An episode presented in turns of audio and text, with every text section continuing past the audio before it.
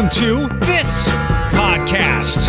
I am going to pat myself on the back for deciding to split up an earlier podcast and get Kyle and Joe their old time, their own time because we had a fantastic visit, uh, well beyond uh, the initial reason I wanted to have them in. In Joe's case, back after several years, he gets added to a list of mine, which you'll hear about in just a second. Uh, here to talk about Sunday mornings, Sunday afternoon at noon at the Huntington Center, Battle of the Badges, TFRD versus TPD.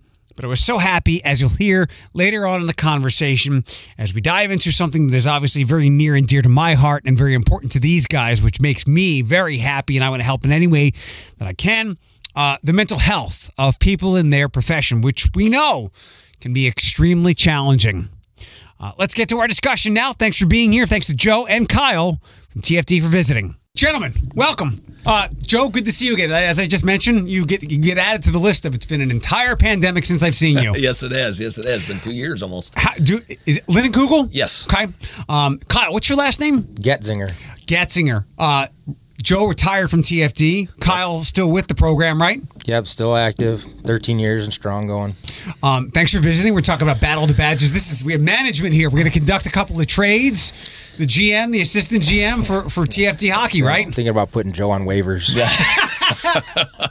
I got a few other options I'm looking at out there, a little higher paying jobs. You know, Uh, I, I mean, it, it's it's not baseball money. I mean, Aaron Judge just signed for three hundred and forty million dollars. crazy. Joe, how much could we get for you in the open market? I think you might get 30 bucks. Thirty. Okay, I'll take. it. I was thinking a used puck bag.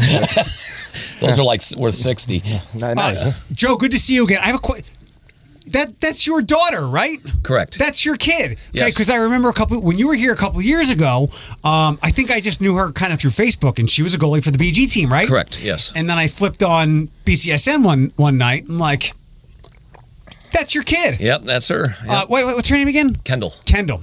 Um, she's doing analysis with Matt Melzak, right? She is, yes. Awesome. How many? How, how often is she doing that on the games? There's like five or six that they're in rotations with. So, matter of fact, she just had the uh, 10 o'clock game today. Oh, the so, kids' game. Yeah, so about every third or fourth game, she's in the booth. And then when she's not doing that, then she's we're still working for the organization, Pond Patrol, that kind of stuff. Good. Has she retired from on ice duty? Nope, you know, she's still our backup goalie. Good. Good. Good. Good. She actually does a better job than you listen to the commentators on ESPN. She she's better than a lot of those. I was so happy to see her pop up there one day because, as with everything, I kind of lost touch with so many people during COVID, and I knew she was wrapping up her time at BG, so I was glad Right. she can keep doing what she loves. Yep, yeah, she did all the commentating and the play, uh, color commentating for uh, the BGS men, BGSU men's team, so it was just a natural fit. And so she works promotions with the uh, Walleye as well. So And the BG team is really good, right?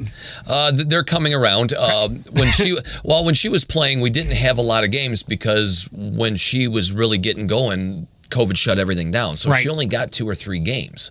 So they really didn't have a chance to develop that much. Sure. So uh, myself and uh, Mike Witten were coaching the, the program, and it just everything shut down. We didn't have any games. So last year was their first season back. They did really well, and they're coming on this year. They're lo- they're looking good this year. So Yeah, even uh, years back, like in the middle of the decade, I had remember reading about them, and it kind of I think the, the thought hit me: is our best collegiate team in the area, Northwest Ohio, the BG hockey team? And I was like, it might be. yeah, I, w- I would say so. Yeah, Yeah. especially then the men's team is off the hook. Oh yeah, that's what I was talking about. Yeah. Oh, I, was, I thought you So- meant you were talking about the women's team. No, So, no, no. I know yeah. they're quite good, but I know the B, the, the men's team is is constantly ranked in some way. Yes, yes. Yeah, they're the only they're the only D1 men's hockey team in the area. But you know what you got to remember is, and a lot of people forget about it, is Adrian College is D3, and they were the D3 men's national champions last year. I remember that. Remember that. That's great hockey up there. Uh, let's dig in. We- We'll come back to some TFD stuff, but we got a hockey game uh, Sunday morning. By the time people hear this, if they're listening on the radio, the game will be later on this morning. Uh, it's 12 o'clock, Huntington Center, Sunday the 11th. Uh, correct? Correct. Um, do we want to talk any smack against TPD since they're not here? I'll let Kyle take that one. Kyle, what do you got? No cursing. no cursing. Oh, well, they're a good squad. They really are. They have a lot of experienced hockey players and a good group of guys over there. Um, it, it's always a battle. We've gone back and forth the last three times we've played. Uh, but they're holding the trophy right now, and we're trying to take it from them. Wh- How and when did this game first start? It actually started. Uh, we've actually had teams for. I started playing with the team back in 2000. At that time, we had a combined squad. So TPD, TFD were one combined squad. And in 2011, the Walleye approached us to do a Battle of the Badges, and that's what started splitting the teams. So the actual Battle of the Badges game's been going on since 2011, and we've skyrocketed from there. Both te- both teams have. Didn't we didn't have it the last couple of years? What, what were the, setup with COVID? It was it was uh, our biggest problem was COVID. So we, we played in 2019. That's the last time you and I had spoke. Um, and then 2020, everything was shut down. Sure. So we didn't play. Um, we, we did play last year, and uh, we didn't really play that well against TPD last year, and that showed. Um, we had a, so much going on with Winterfest. We, play, we had Worcester Fire come into town, so we were playing them. So we had a lot going on. So it's an excuse. This Not a good one, but This is the this is the eleventh year, but it's the tenth game Okay. due to the loss from COVID. So this is the this marks the decade for us, and Yeah. Basically, when it comes down between us and TPD, it's hard to talk smack with those guys because number one, they're very accomplished skaters. They really are, and we're great friends with them. Sure. And I mean, we work with them on the street. We're the brothers with them on the street. On the ice, not so much. It gets pretty ugly out on the ice. But as soon as the game's over, we're all brothers hanging out and having a few beverages afterwards. Little together. ginger ales. Ginger ales, as What's Chief been? would say. Has there been any really bad moments where you had to take somebody's temperature down a little bit and go, "Yo, we're we're, we're brothers here"? Uh, that's happened a number of times. Uh, mo- almost every game that happens. Uh, Really? it- it's, it's gone to the gloves being dropped a few times. This, the first year we did this, I think it initially initially it started as just kind of like a a, a send off for the then retiring police chief Mike Navarre, who's now the, the sheriff in Lucas Yeah. County, um, and it was kind of thought of to just be like a one time thing for the chief, celebrate his career. And then we made it into the second year where they started trying to establish it as an annual event, which now we know it's all we all know it's become. But the second year we played, there was basically a line brawl at the end of the game. and funny enough, the third year, the year after the line brawl, we saw attendance skyrocket. now, by skyrocket, I mean you know we went from like three, four hundred people to like a thousand. But for us, it was like holy crap, there's a lot of people here. Oh well, you know. So and then since then, it's just grown legs. We are such a, a hockey city. I think it might have it might have gone viral. I know people around here knew it. It was one of the first walleye games of this year. I think the internet caught a picture, and I don't think it was photoshopped. I believe it was legit. I think the internet caught a picture of a little kid giving a kid on Cincinnati the finger, and like, oh, typical Toledo. I'm like, yeah, that's a that's a walleye game. Yeah. They say something after you suck and blank Yeah. at Right. some of the games. Yeah, Kyle- Toledo's Toledo's a hockey city. I tell It people is. all the time. Everyone knows the world famous Toledo Mud Hens, but Toledo is a hockey city. And you look at uh, even the now Detroit Red Wings head coach Derek Lalonde. I watched a couple interviews with him where they went through his career and his time in Toledo, and he had nothing but monumental things to say about the Toledo hockey fan base because he said any other market in the ECHL. They're getting like 2,000 people a game, If maybe. that. And we're that. selling out an 8,500 seat stadium. in the playoffs here, and I've, I've been here now a decade, and I've gotten to see some great hockey. I remember staying up late um, in the middle of the week because multiple overtime. We've had some dramatic games, and I wish they could finally Watson and the team can finish one off. I know they want to. Yeah. Two, one, I want to know if we would actually get a parade for a championship. Oh, we better. But the, the crowds we have in that building during the playoffs are as electric as almost any NHL city. Yeah. As a matter of fact, last year in April, we were playing in a tournament down in Cincinnati. Uh, it was a police fire hockey tournament down in Cincinnati, and the Walleye just happened to be in the playoffs as well against the Cyclones, and they were First playing- round, I think. Yeah, and they were playing in Cincinnati that week that we were down there. So we decided, hey, let's get a suite and watch the game.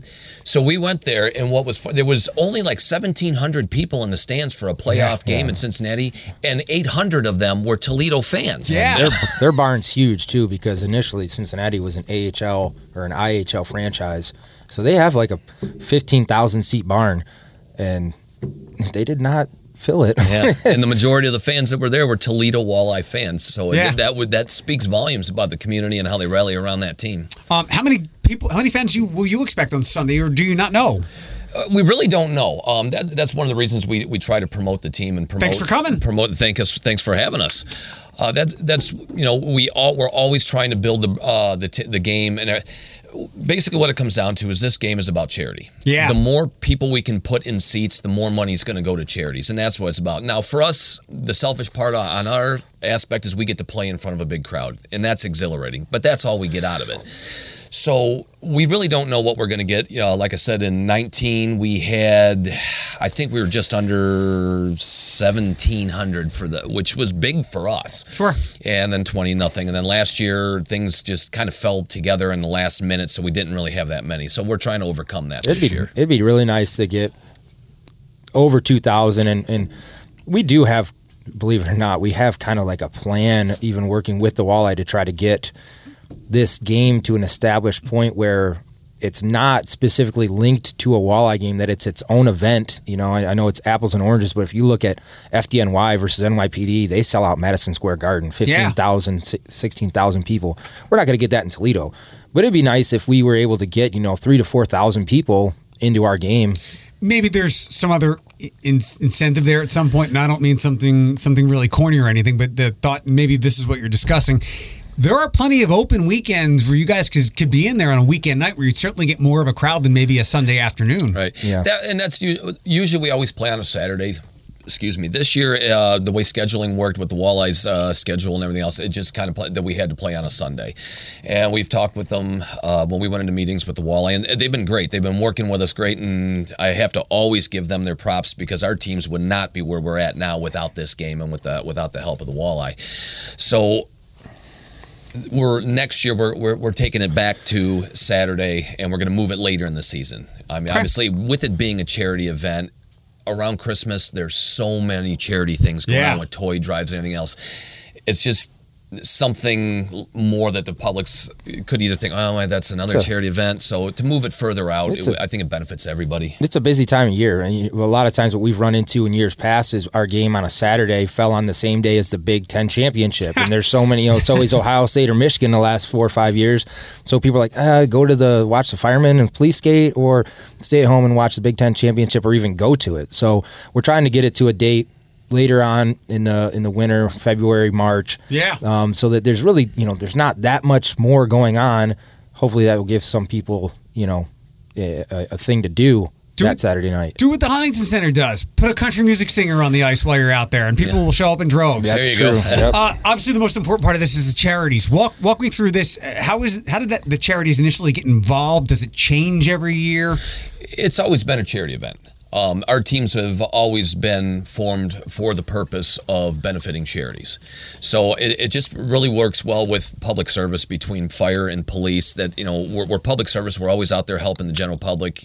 There's always been charities involved with our two unions. Oh, I meant do the charities specifically change each year? Do they rotate, or are there specific ones that you guys work with? There, we have speci- there's new ones that do come in, um, but we do have specific ones that, that we do work with, like the, um, the Susan J. Komen, uh, American uh, Lung, uh, American Heart, uh, and then we do you know obviously local charities as well as for you know like Martin Luther King Kitchen for the Poor, Cherry Street Mission Ministries, um, Northwest Ohio Arctic Wolves, which uh, they started coming on about five years ago. We started playing a game with them. There, it's adaptive hockey, so sled hockey. I watched one of those games a couple weeks ago. I've gotten kind of close. I've struck up a very fun friendship with Valerie Patika from the city. And just like I want to come heckle Allison on Sunday, I went, I went to heckle Valerie that night. The adaptive sports and what the Walleye do with that is absolutely amazing. Yes. Um, so there are two sled hockey teams in town, and that so that's always really good. We work uh, with the Northwest Ohio Arctic Wolves. Um, they have a few kids that are actually on the national team. So when we play them every year in April, it's ugly for us to be on the ice, but it's fun. You know, and they raise a ton of money off Yeah. that. We'll sell out Tam O'Shanter's Ice Arena for that. Uh, it, so they come on about five years ago as one of the charities that we help out as well. So there are ones that come in, and but there's always, there's still a core group that's always been there. Yeah. Essentially, for the fireside, the charitable donations go to Toledo firefighters, local 92 charities, goes into the charity fund through our union, and then based on needs, the charity uh, group, the uh, the what's the word? The I'm board. The board. Thank you. The board um, sits down, looks at needs throughout the city or throughout the the area, and then they disperse the money raised Makes from sense. there. Uh, are those the guys that we see out at, uh, at, at streetlights and intersections sometimes with the boot? Fill the boot? Yep. So they do. Phil- That's one of our big, big. na- Obviously, MDA Muscular Dystrophy Association is a big uh, s- part of our charitable donations, and you'll see guys usually uh, in the late summer out at the intersections collecting for that. And actually, Joe, myself, and a few other members of our team, as well as countless other Toledo firefighters and, and police officers and other local fire departments were out this past weekend collecting and selling papers for the old Newsboys news drive or newspaper drive, and that money gets used to buy coats and, and hats and winter clothing for youth that aren't privileged enough to have it. Yeah, I've worked with them a, a couple of different times. A really good organization. Yeah. Um, I asked you this a couple of years ago, and I, I look forward to, to asking and getting the answer again. How do you get the players? Well, uh, actually, it's it's funny because before we actually had to kind of beg, borrow, and steal trying to find players. Uh, we're not all 100% Toledo firefighters. Uh, we have people that are Sylvania fire uh, firefighters, Oregon firefighters, White House, Waterville. So, and we wouldn't be able to field a team with just Toledo guys.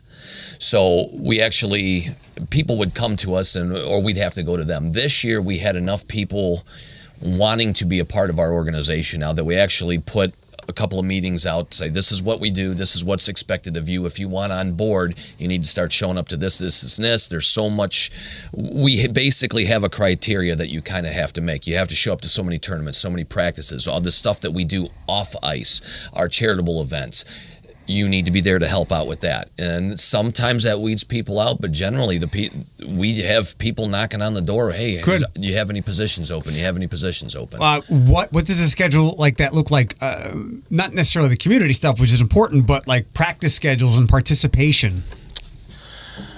Uh, years past, it, it's kind of been a situation where we just kind of got together out at Tam O'Shanter for a public drop in. We'd go out there and try to get some some play in and get acclimated before we step on the ice for Battle of the Badges. This year, um, we've actually got a really good working relationship with uh, the Toledo Ice House, where uh, you know on on a Wednesday morning every single week for the last several months, they're kind enough to open their doors for us and let us go out there and practice.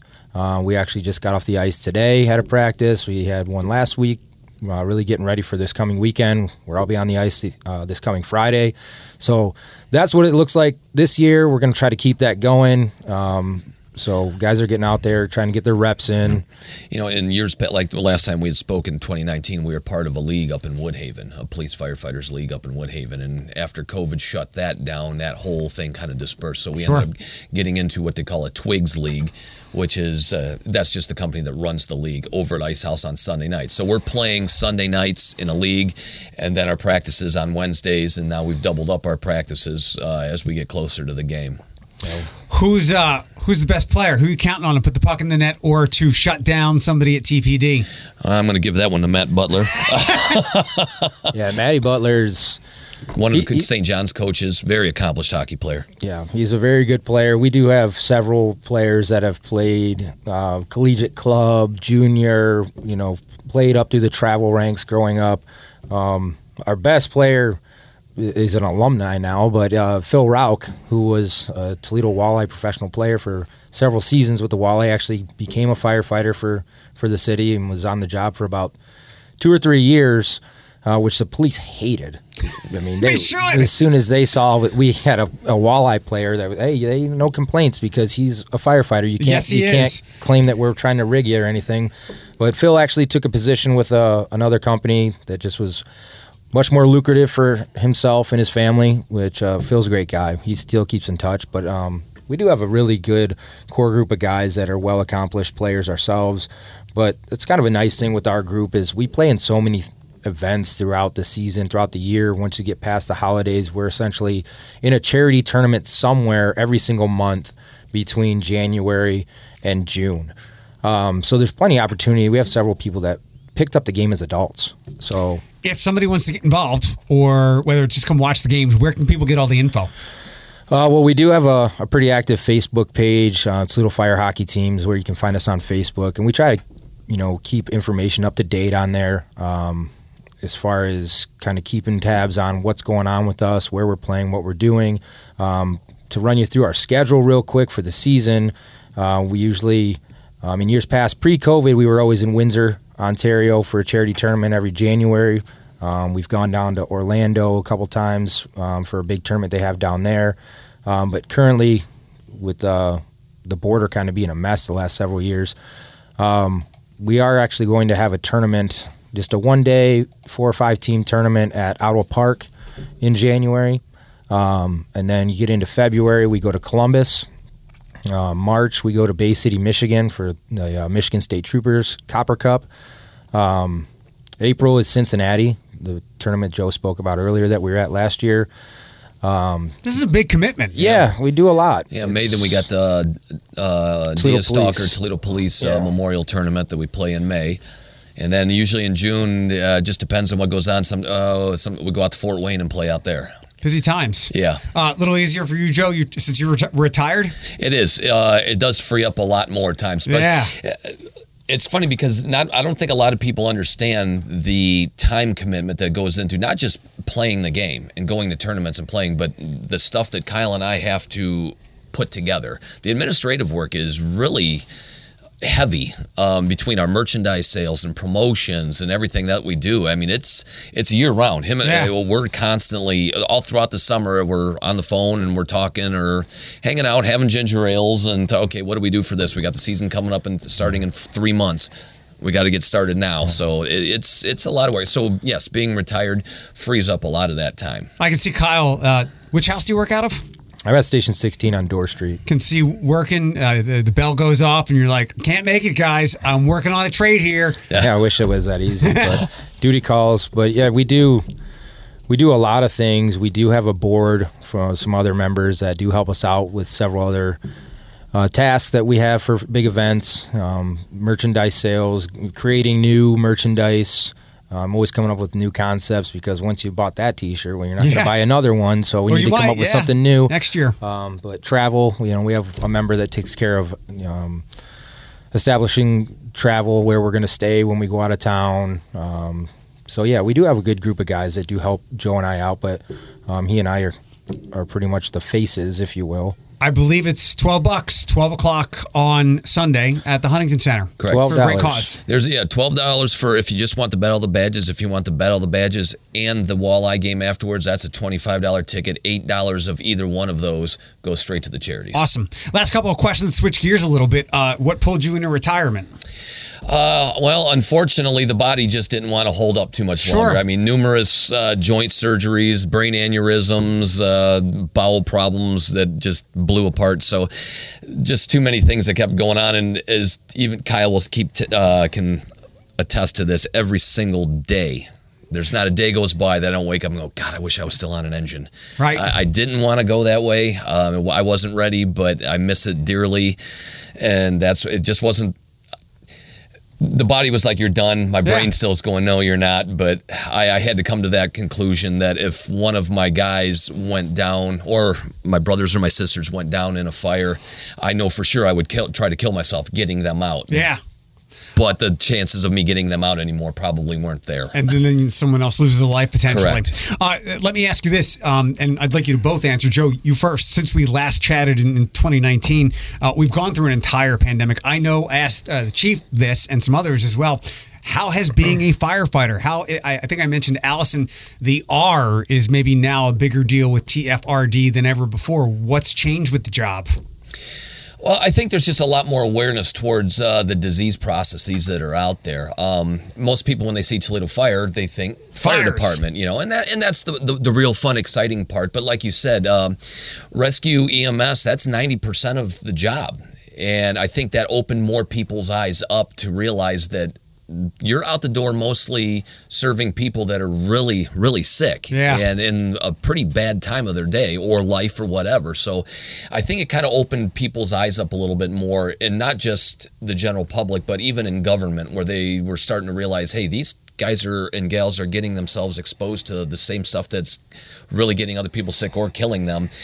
So I think it brought a little bit more awareness towards the rescue part of it, Yeah. and a little, a lot more respect towards it as well. And you see it even in healthcare, where the nurses were getting are getting a lot more respect and realization of what they do. Doctors, nurses, and anybody in the healthcare frontline workers are getting that. Yeah, it's it's truly been a hopefully once in a lifetime kind of thing. I keep calling these the transformational twenties, rather than what everybody else wanted because a global pandemic will do that.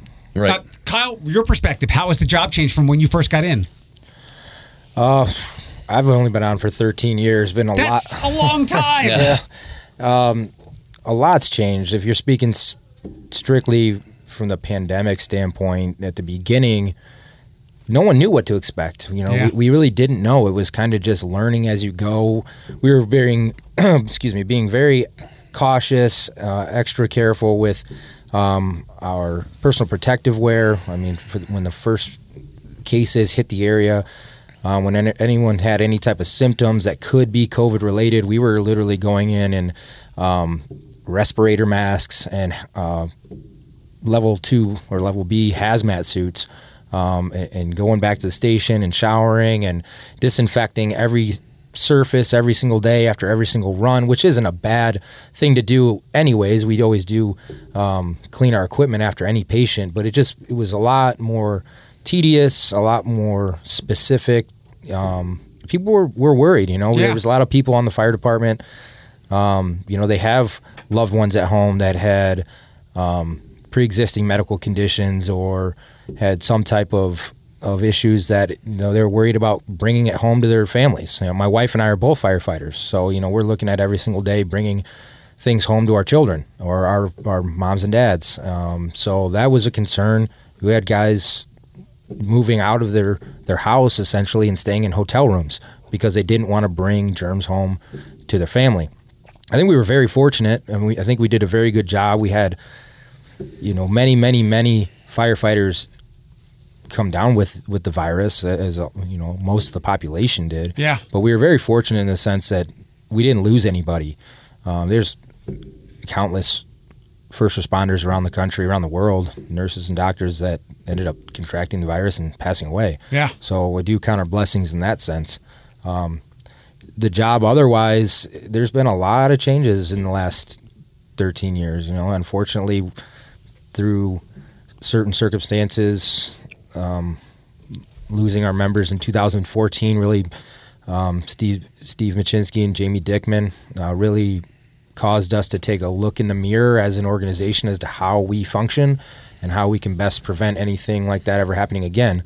Unfortunately, it's it's part of the job. It's a very dangerous job, Yeah. but um, these these are situations that cause us to take a step back, learn, and try to prevent. Well, thanks for doing what you do. Um, last question. Uh, I really appreciate the answer that I, I got from Chief about this, and I, I, the common one I think is uh, is make sure your smoke detector works. I asked her, "What can you pass along that you'd like to tell the public more frequently, so that there's a better relationship?" And one thing she alerted me to was you get a lot of calls about people who run out of medication and they have some kind of like weird panic attack and they wound up calling rescue. What's a little nugget like that where you can have a better relationship or be more helpful to people in the community? I I'll would get that one to Kyle because he's uh, they've changed stuff. I mean, I've only been gone for uh, 18 months, and when I was on, I, we had different. Uh, we had uh, was it 611? There uh, was a phone number that you could call. Uh, we we put in a paramedicine program, so uh, paramedics would actually go and help those people that weren't actually emergent, but Right. they, they were sick or had a panic attack or had ongoing health issues that needed care but couldn't get to a doctor. So our paramedics would go out in this paramedics uh, paramedicine program and take care of those people. And then uh, our PIO officer, uh, who you know very well, Sterling Rahe. Yeah, good dude. Um, he was able to implement different types of organizations in um, programs to get people connected to the resources they need instead of having to call 911 Yeah. all the time.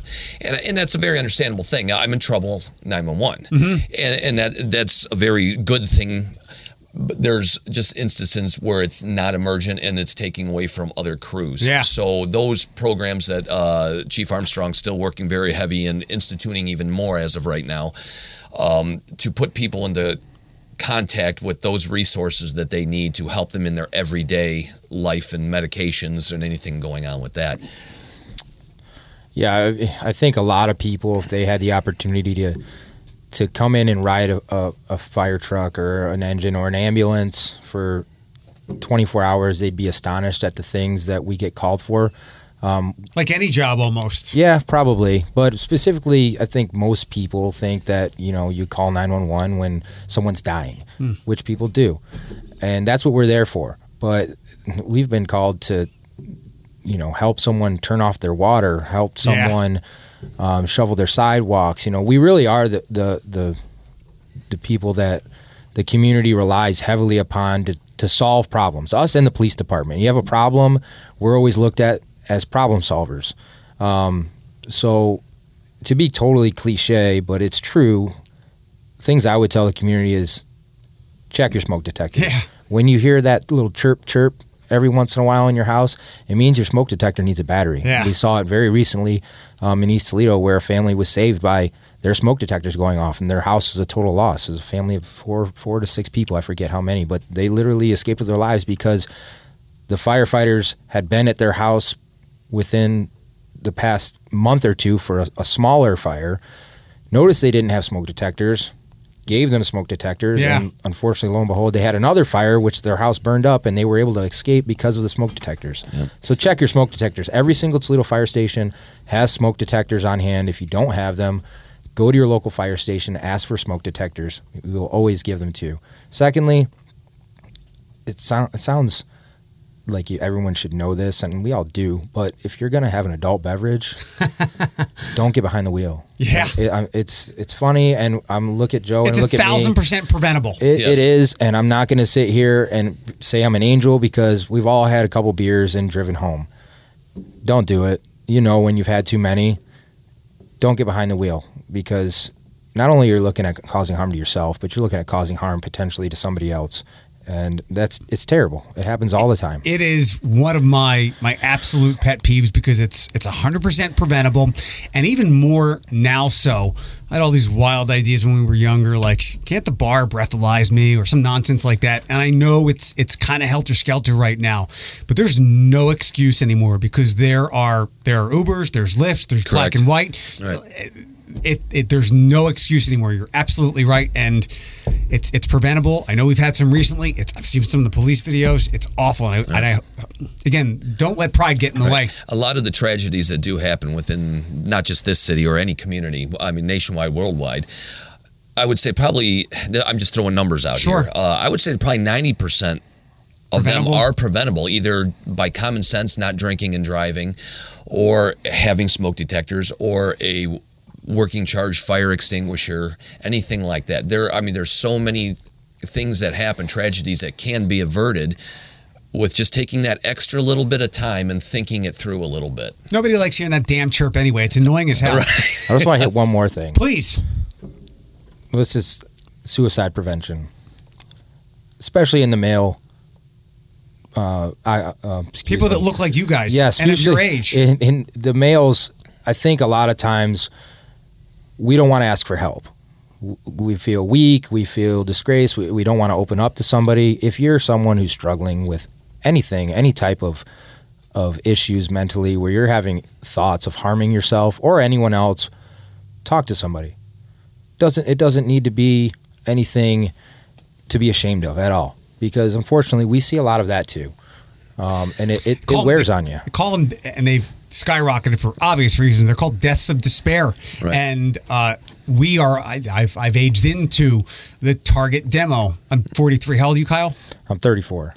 You'll get there. Yeah. But you're married, right? I'm married. Like It- middle-aged, often unmarried white men who have access are the ones that are the, the leading people for deaths of despair. Yeah, uh, it's you know we see it uh, especially a lot on our job between us and police, and even in the the healthcare field. You know, nursing homes, nurses, doctors. You're dealing with people that are in very desperate times. They're going through some of the roughest things, and there's no way you cannot bring a little bit of that home with you somewhere. And by packing it away, packing it away because it's the machismo thing to do is not all that it's not a good idea. You, if it's bothering you, no matter what it is, if you know you see something, uh, you know that just bothers you, it, it will keep bothering you and it's going to get worse. Talk to somebody and stave it off. There's been numerous times in, in the history of my career and Kyle's career and, and countless other fires, firefighters and police officers where we've just seen and dealt with some bad stuff, but we are lucky enough that we have those avenues to go get help and talk to people. I've used it numerous times. I know a lot of our friends on the job have used it numerous times. It's there. Those uh, avenues are out there. Use them. Don't yeah. be ashamed. Yeah, there's resources. What what with not that this is the podcast where all firefighters and uh, and and first responders come to, but people that do listen and otherwise can pass it along because I don't know. Let's say Kyle, you have something. Who within the department can you go to? Because I know there might be another Kyle who doesn't want to, who fears any kind of retribution. Who do you go to to talk to to get that genuine help? Yeah, we do have um, a resource officer that um, you can call and talk to. It, and it doesn't have to be, you know, ill thoughts about harming yourself. It can just be something as simple as like I'm having a hard time at home with my marriage. Um, you know, I'm having issues getting along with my kids. Um, but they put us in touch with um, outside resources that we can go and then seek help, seek some guidance. Um, it's a very, very useful um, program to have at our disposal. And so, if there is anyone else out there, I'm sure most, if not all, places that you work in your occupation can put you in touch with someone that can help you. More and more places have gotten familiar with EAPs, employee right. assistance and that, programs. And that's what we have with uh, City of Toledo with EAP. And the good thing about uh, Toledo's EAP system is it's not just exclusive to the Toledo Fire uh, Department. Um, there's been numerous times where Sylvania runs into problems, even out to Waterville, Whitehouse, Providence Township, and they will call our EAP officers and they will actually go out and do a debriefing and then get people into the help that they need if they need it. We're uh, we're getting lengthy here, but that's okay because this is an important topic. I don't know how well you guys know me, but th- this is this is my thing, mental health advocacy, and I'm glad that you guys are talking about it because you guys are one of the places that people stereotypically know is very hard to penetrate for the reasons you've just illustrated. So the more you talk about it, the more likely are more likely people are to come forward and, and most of all save lives. If not theirs, like you talked about, something will set you off. And as I always know in myself, the big it's never somebody cutting you off. It's a little thing. Right and that that will set the nuclear bomb off. I, I had had uh, one of the uh, people that was in the EAP department uh, was talking to me at one time, and he, he kind of he put it into a really good thing. Your your mind is a, a file cabinet and every time something bothers you, you see something very disturbing, you go through a very traumatic time, even though you don't show it and you it may not bother you right now, but that goes into a file cabinet. Yeah. And it just keeps filing away. Sooner or later the file cabinet's going to get full. Mm-hmm. And when it gets full, it's going to come out. Yeah. So your best bet is to deal with that before the cabinet's full and when it comes out because when it comes out it's usually not that good no, a lot of times we're sorry to cut you off no, didn't it, need to to your point it's and just say this real fast and come back then you will get behind the wheel. Correct. Yeah, it's, it's I was going to say a lot of times, you know, divorce is very prominent in our occupation. Uh, alcoholism is very prominent. Even yeah. uh, you know, I'm not trying to you know put to public and worry that you know you have a bunch of uh, people that shouldn't be in fire engines, but you know, drug use, and it's not. I'm not saying specifically to Toledo Fire Department, but the industry, the as industry a as a whole. Yeah, I mean, we are human beings, and we see a lot of trauma um, in other people's lives that we take home in our minds, and some people look to you know places to find comfort or to forget these things, and sometimes it's um, ways that aren't always uh, the most constructive. That's something that our hockey team is an outlet for. Sure. Um, not only are we out there raising money for the charities and, and having a good time with each other, but it's it's an avenue for us to get together outside of the firehouse be able to expel a little bit of frustration, some pent up energy, and it's it's a healthy outlet for us to come together and maybe get some of this stuff out of our system until the gloves drop. Then we got to pull somebody aside, right? Yeah, yeah, absolutely. Um, I want to wrap us up, but I want to go backwards. And thank you so much for talking about this. If you ever need mental health access or places that I can direct you towards, or want to donate to charities, whatever, I'm, I'm very happy to help. That's that's where I, that's my currency. Okay. To go back to the lighter part, you gave me the answer that I was looking for. One of those little teeny tiny things that we overlook. I know I need to have a smoke detector. Do you know you can get it free from the fire department? It's like one of those little things. Yeah. Yep. Absolutely every fire station should have smoke detectors on hand. And if they don't, because we do run out, um, we get them shipped in from uh, from headquarters, you know, throughout the week or the month, and sometimes we run out. If you don't have them, we'll direct you to another fire station close by. We'll call them, hey, you have smoke detectors. I have somebody here that needs them. We'll point you in that direction so you can go get some. Um, a lot of times, it's a routine thing that I do, and I know many others do. We go into a house, we hear the chirp going off, they need a detector. We go out to our rig because we carry them around in our rig with us, and we'll bring them inside and give you a smoke detector, or we'll even put it up for you if, you know, especially someone that doesn't have the physical capacity to do so themselves. We'll put it up for you because the last thing we want is to come to a house, we heard the chirp, and then two days later we went to that house and you know there's a fire and someone gets hurt Yeah. so we, it, unfortunately the fire service and the police service a lot of times we're, we're a very reactionary Yeah. um, oriented industry um, and we those are one of those small things that we can do to be proactive and preventative It's like the the old, very old cliche of an, an ounce of pre- prevention is worth a pound of care. It's applicable to so much. Um, Kyle, Joe, Joe, good to see you again. Good to see Um, you. Thank you for coming by. I'm going to say before I say good luck, how much good do I have to put behind that for the game on Saturday or Sunday? Are we going to need some magic here for a win? I don't think so. Uh, Okay. Tol- uh, I'll be honest. You know, Toledo Police. Uh, I'm not going to sell them short. They are. They got. They're a strong squad, and they're very uh, good skaters. They run great systems. Uh, we've been running the same. We've been practicing. So I think we're pretty well on the even side with it this year. Yeah, we're ready to go for sure, and we can't really do much more preparation than what we've already done.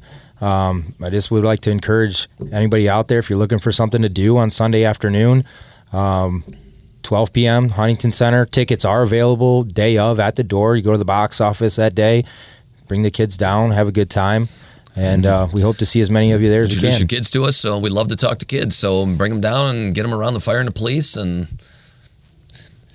See some of your uh, lo- local, as some people want to call them, local heroes. Or You are. or- well, I appreciate that, but uh, you, you are. You're saving lives. It's superhero that, stuff. Clark. I appreciate that, Clark. Yeah, but yeah, get, just uh, come down and introduce yourselves and uh, talk to us and uh, have a good time.